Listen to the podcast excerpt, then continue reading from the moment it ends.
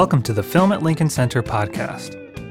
On today's episode of our daily NYFF 59 podcast, NYFF Director of Programming Dennis Lim is joined by The Lost Daughter writer and director Maggie Gyllenhaal, and cast members Olivia Colman, Dakota Johnson, Jessie Buckley, Ed Harris, Paul Mescal, Peter Sarsgaard, and Dagmara Dominczyk to discuss their spotlight selection of this year's festival, The Lost Daughter, presented by Citi. In her striking feature directorial debut, Gyllenhaal adapts the 2006 novel of the same name by Elena Ferrante, a potent work of psychological interiority that follows Leda, a divorced professor on a solitary summer vacation who becomes intrigued and then oddly involved in the lives of another family she meets there. Oscar winner Olivia Colman brilliantly embodies this quietly tempestuous character, finally shading in the enigmatic relationships she creates with strangers a moving, sometimes unsettling inquiry into motherhood and personal freedom. Gyllenhaal's adaptation maintains Ferrante's signature ambiguity and matter of fact style, and features an outstanding supporting cast. To learn more and get tickets for this year's NYFF, taking place through October 10th indoors and outdoors throughout New York City, visit filmlinc.org. Enjoy this conversation with Maggie Gyllenhaal and the cast of The Lost Daughter.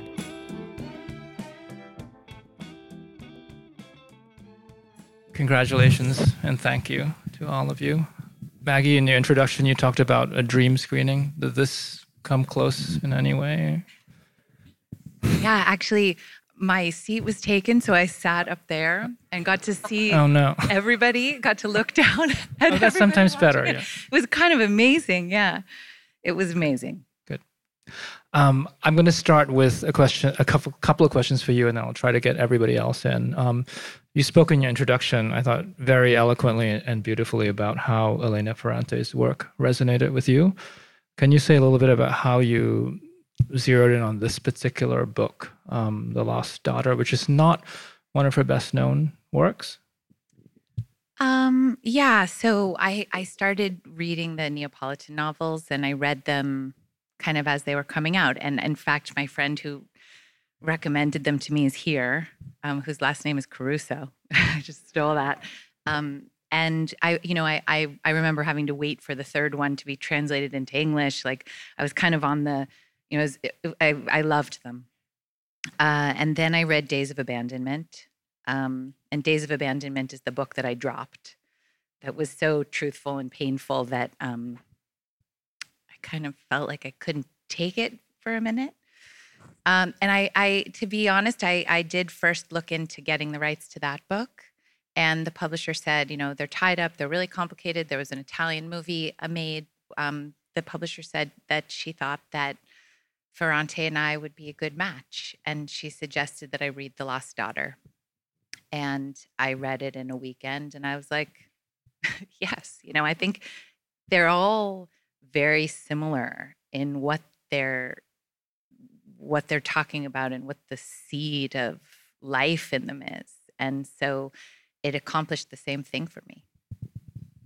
And I understand that you actually contacted Elena Ferrante directly.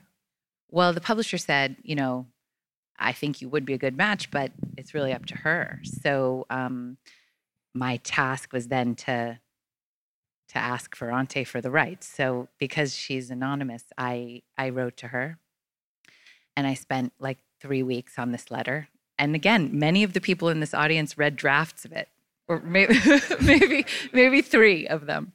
Um, and uh, she said I, I asked her for the rights to the book to adapt and and and said that I wanted to direct it and she responded and said yes you can have the rights um, but this contract is void unless you direct it. She actually wrote a piece, I think it was published in the Guardian, specifying that, right? Before you'd made the film? Well, you know, so that, that, uh, because I don't know who she is, she kind of lives in so my, you don't have any insight even as somebody who's had any you know i keep like trying to figure out what joke to tell about like how i actually know her but no i don't and she lives in like my fantasy life yeah. You know, she's like this incredibly wise, in my mind, wise older woman who keeps giving me freedom and confidence to move forward in the world. I mean, I and so so the Guardian piece, you know, she first she says I have to direct it or I can't have it anymore. Um, and then as I'm adapting, uh, all my friends in England, in, in the UK, were like, "Oh my God, this piece came out in the Guardian," and it's basically Ferrante saying um, e- that even though it's difficult for her to imagine giving up her piece or having the parameters of it change, that she knows that the only way that it will be successful, like really artistically successful, is if it becomes mine. And she says that if I were a man, that she would not offer me this freedom. But that because I'm a woman and a woman artist, she knows she has to.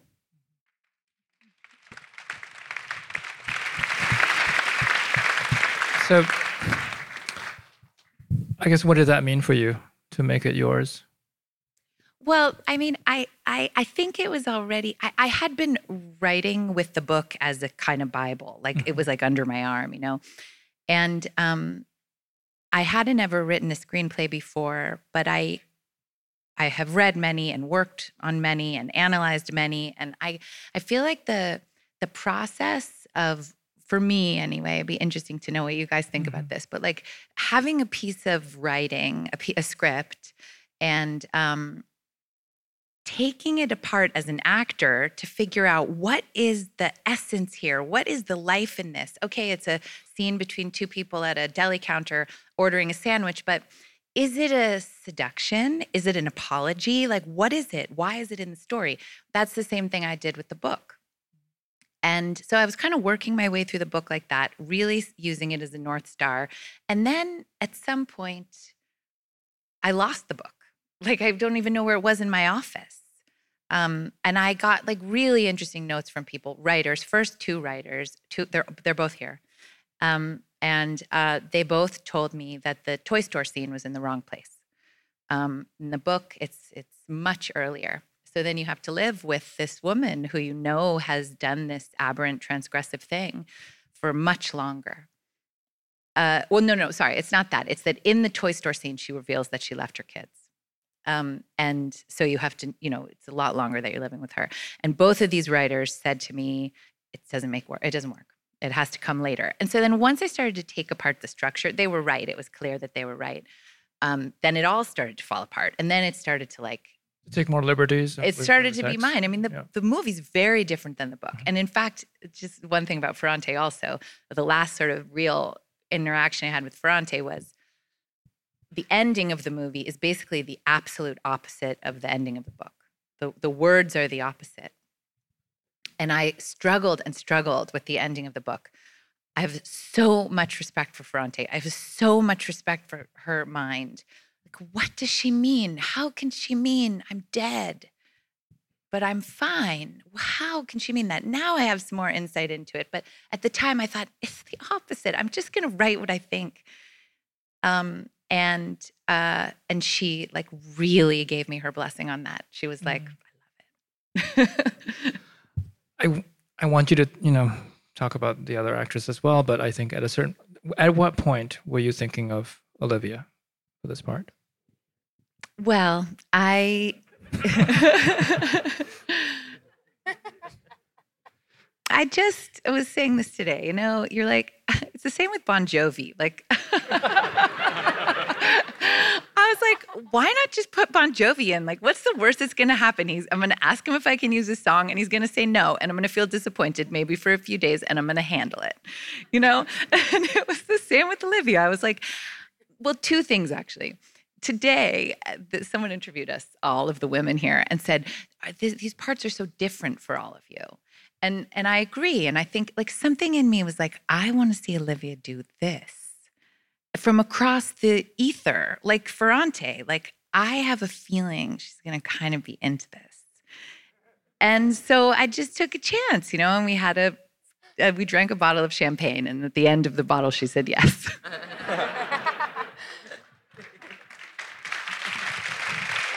Yeah thank god right? Olivia, your what was your response to the script? Um, Uh, well, I first of all, sorry. um, uh, Maggie approached me, and I was terribly excited that Maggie Gyllenhaal had approached me about anything. Um, and we arranged to meet. And I don't think I'd read it by then. Had, we were just wondering about working together. Is that right? you told me you read it. oh. okay. I, that's right. I had read it, and ah, uh, I can't. I can't remember the order of things. Um, maybe that's what happened. And uh, I was I was terribly excited about playing someone I hadn't played before. About Maggie being, you know, in charge of it, and uh, it was sort of a, it was, you know, a yes. And I, whether I read the script then or later, I can't remember. But um, I, I, you know, over the years I've read a lot of scripts, and I love when you read it and you go, oh, I could do this, or you know, we all know that feeling when you get one and you go, oh yeah. The litmus, my lovely agents say, imagine someone else doing it. How do you feel? And you go, oh no, can't that? No, that can't happen. So it, it was one of those ones. We don't have a lot of time, but I kind of want to get everybody in here. And I feel like maybe one way to do it is for you to talk a little bit about how you put, you know, it's an incredible ensemble of actors, and all of them are playing, I think, quite complex characters, even if they're smallish roles. So, can you talk about how you put some, put everybody in here? And I also want to, you know, hear you talk about directing actors as somebody who's been directed as an actor for, you know, your entire working life, and maybe the actress can weigh in on that as well. Yeah, I liked hearing you guys talk about that today. I heard Paul Mescal does a really good imitation of me. oh, there's no way I'm doing that.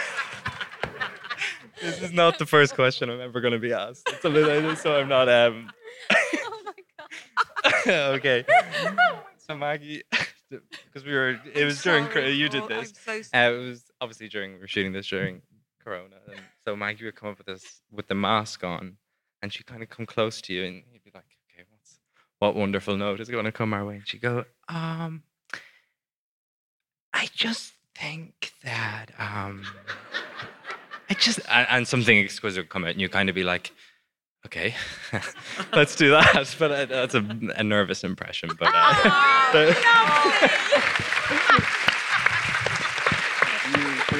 so sorry, so sorry. What Ed? I see something coming from you. you want to hear something from me? I hear. I see you thinking. No. He's thinking of a better. Oh well, impression. you told me I was going to have a chance to dance. I said, yeah, I want to do it. no, I'm joking. I, I, uh, when I read the script, I, I, I, tell you the truth, I was a little bit on the fence. I mean, I really wanted to work with you, and I and I admired you, and yeah, I didn't want to work with Olivia at all, but no, I was excited about the, all that, but I didn't. The script and I, Amy, my wife, who's an actress, read the script because I, I, I just didn't. She said, Ed, this is fucking great. You know, like what, what's your problem here? And so uh, I read it again with, with, with what I, what I, with what I attempted to be a woman's point of view, a fem, you know, female's point of view, uh, and it helped quite a bit. and I said, yeah, I'd love to do this. Thank you, Amy Madigan.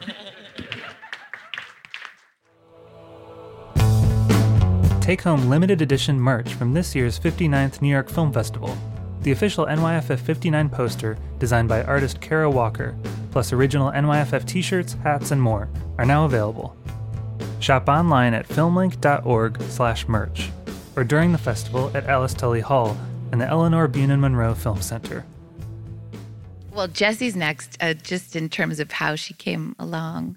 Um, uh, when we had our boozy lunch, I said to Olivia. Oh, that's right. I had read the script because that's how I. That's right. That's how you knew there was a younger you. I had read the script. okay.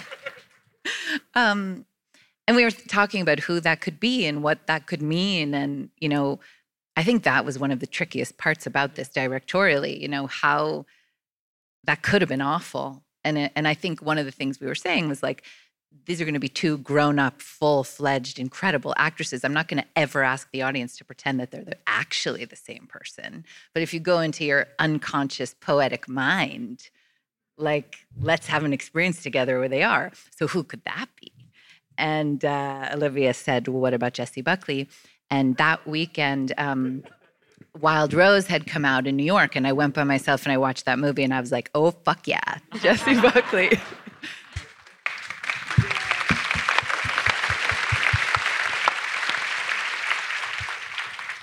must have been more than champagne that you drank on that lunch. Do, I- do I say something now? yeah, do. Um, you want to do an imitation of me? No, I'm starving. uh, no, I mean it was a no-brainer. It was like Maggie and the script, and um, and then we ended up in Greece, so that was lovely. um, and it was an amazing. Uh, I know that woman, you know, like I'm all that woman. We're all that w- woman. My mom's that woman. My sister's that woman. Um, and it was kind of scary to like i guess go there but also really um rewarding because it's honest and um it's kind of like you took a big sigh after i read the script um and i was like so uh, there was a few weeks after i like spoke to you first and i couldn't stop thinking about it and I was just in the night when you text me asking would I do it. I was just about to text you, being like, "Look, look, I, I'm so sorry, but I can't stop thinking about this. Please, let me be the water boy, or you know, Paul's pool friend, or something in it. I'll, I'll bring the ice creams, like ice cream." Um, Jessie's like like a sister. Should we go through the whole row of Yes, actors? that you please. wanna- Paul, you Already don't have done to. my own- impression. No, you need to do more, better. Go. Um, I remember it was one of the first scripts I read last summer, and Chris uh, rang me up and he's like, "There's a script by Maggie Gyllenhaal," and I lost my mind. I said I just want to be involved in any way possible. And I remember I met um, Maggie on a Zoom, and it was kind of one of those crazy moments when you're looking at somebody who you've watched for years and years, and you're suddenly in a really creative conversation with them and there was just such a thrill about it. And then Peter came into the background. He's like, "Hey, I'm Peter." Like- and then we landed in Greece, and you're suddenly in scenes with Olivia, and you're surrounded by this. And it, for me, the experience was I obviously learned a huge amount when I was working, but it was more so getting to watch this incredible group of people go to work on a daily basis. Was Wasn't quite this your first movie? Yeah. First movie. Yeah.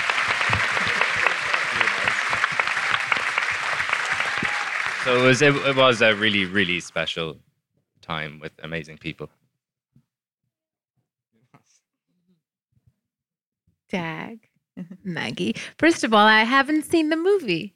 So I'm sitting here having kind of an out of body, thinking I watched the movie and everybody was brilliant and oh my gosh, I look all right. And then um and then the other part of me is we were on an island in Greece during a pandemic. I remember, hey, that's a crew guy. He's in that scene. You know, like it's that um because I just saw it. Anyway, I met Maggie in New York somewhere, somehow, and I've always loved her from a from a distance. And then I met these two, and um, my husband and I were like, they're so awesome. And then I got a thing on the Deuce, and we worked together, and we had the best time. And Maggie said, "Ah, we should work again together. I want to do a movie with you or something." And I was like, "Yeah, let's." Um, because you hear that sometimes from very lovely um, actors and or directors. They meet you, they think you're cool. Oh, let's work together. And she fucking meant it. Well, I wrote this part for Dagmara. I mean, we don't didn't know each other very well, but we had done. We also did another little movie together years ago. Oh yes, we did. Yeah, Forgot. um, and I also saw you in Vera Farmiga's movie. Oh Um, and I thought I just I didn't even know I was writing it for you, but I was. And then um, when it came around, yeah, I mean, it that was very lovely and easy. And It was the best. It's a it's a no brainer too. You see that and these names, and it was a pandemic, and it actually was like kind of thematic because I thought, well, I can't leave my kids in the middle of a pandemic, and there's virtual online school, and like my mom's here, but she doesn't drive, and my husband's away. I can't do it. I can't do it. You know, and my girlfriends, uh, who are all moms, who are not actors, said you have to do it. And then I got to Greece, and I and we quarantined, and Olivia, after 14 days, I came downstairs and I saw all of them in the garden and guitars and music and drinks and cigarettes, and I was like, oh, and uh, and uh, and uh, I thought, oh gosh, did Cal do his homework today? And and Olivia looked at me and said, and I said it in the interview, and I'm going to repeat it because it was a profound moment for me. She said, Dag, in a minute, we'll be back at the car line picking up the kids. That's not going away, but this will. So milk it for every drop.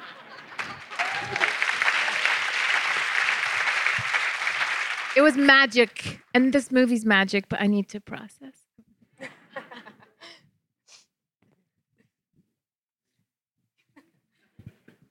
Hi. hi. Hi. um, we had lunch, and well, you're better at telling this part than I am. You say it really well. You have to talk now, Dakota. Come on. You're Yeah. not the boss of me. Yeah, you tell it. You tell it. Maggie and I had lunch, and I was so kind of mesmerized by this script coming out of the, her brain. And I wanted to, I really wanted to like go, go there with her. And sometimes in these meetings, you have a meeting about a movie or a script, and it's like, are we gonna talk about it or are we gonna like really talk about it? And we kind of did like a surface conversation for three minutes and then just went like the Mariana Trenches deep. We were like in. And then, and I realize actually now talking about that part of the of the process is kind of like what Nina wanted so badly with Leda was like this fascination with this woman which made her think like is there more for me can i do more and being so hungry to be seen and so like can my brain expand? Can my heart expand? What if i think bad things? Or if what if i have an ugly thought or an ugly behavior and i don't know what to do? Or what if i feel like i'm failing or i can't do it? And like all of these things that also belong to me as dakota definitely came out at maggie throughout shooting. Um, but i think the parallel in that and this thing that i saw in this girl and this woman who just really wanted more for herself but was sort of in like a vacuum and wasn't seen and wasn't heard and probably won't ever be except for in that one moment. And then and then you had to go and ruin it by stealing a fucking doll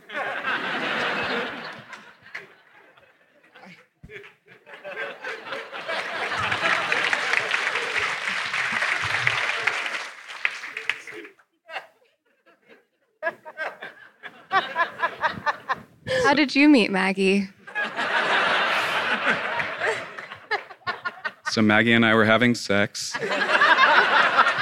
She said, Hey, you're really good at this. Why don't you do it in my movie? Um,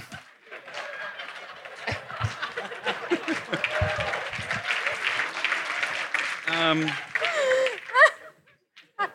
wow, what is there to say? I mean,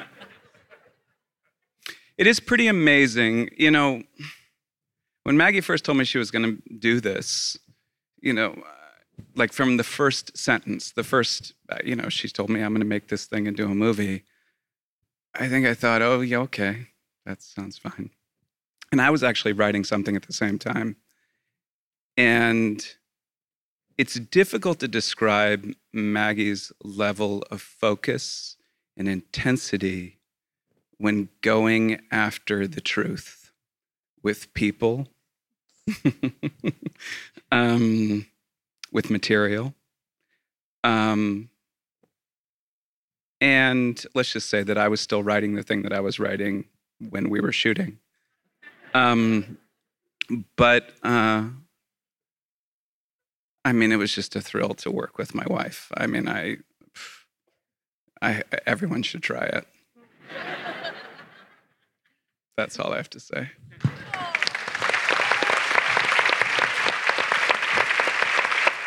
I'm getting the sign that we are out of time. Let me just throw one quick question to you, Maggie. Has Elena Ferrante seen the film? No, she hasn't yet. Um, Unless she's here tonight and we don't know it. yeah, I know. I imagined her with like a a veil in Venice. I have been assured that as soon as she sees the film, that she'll write to me. Yeah, um, her publisher saw it and and and promised me that. Well, I want to thank and congratulate all of you for the film.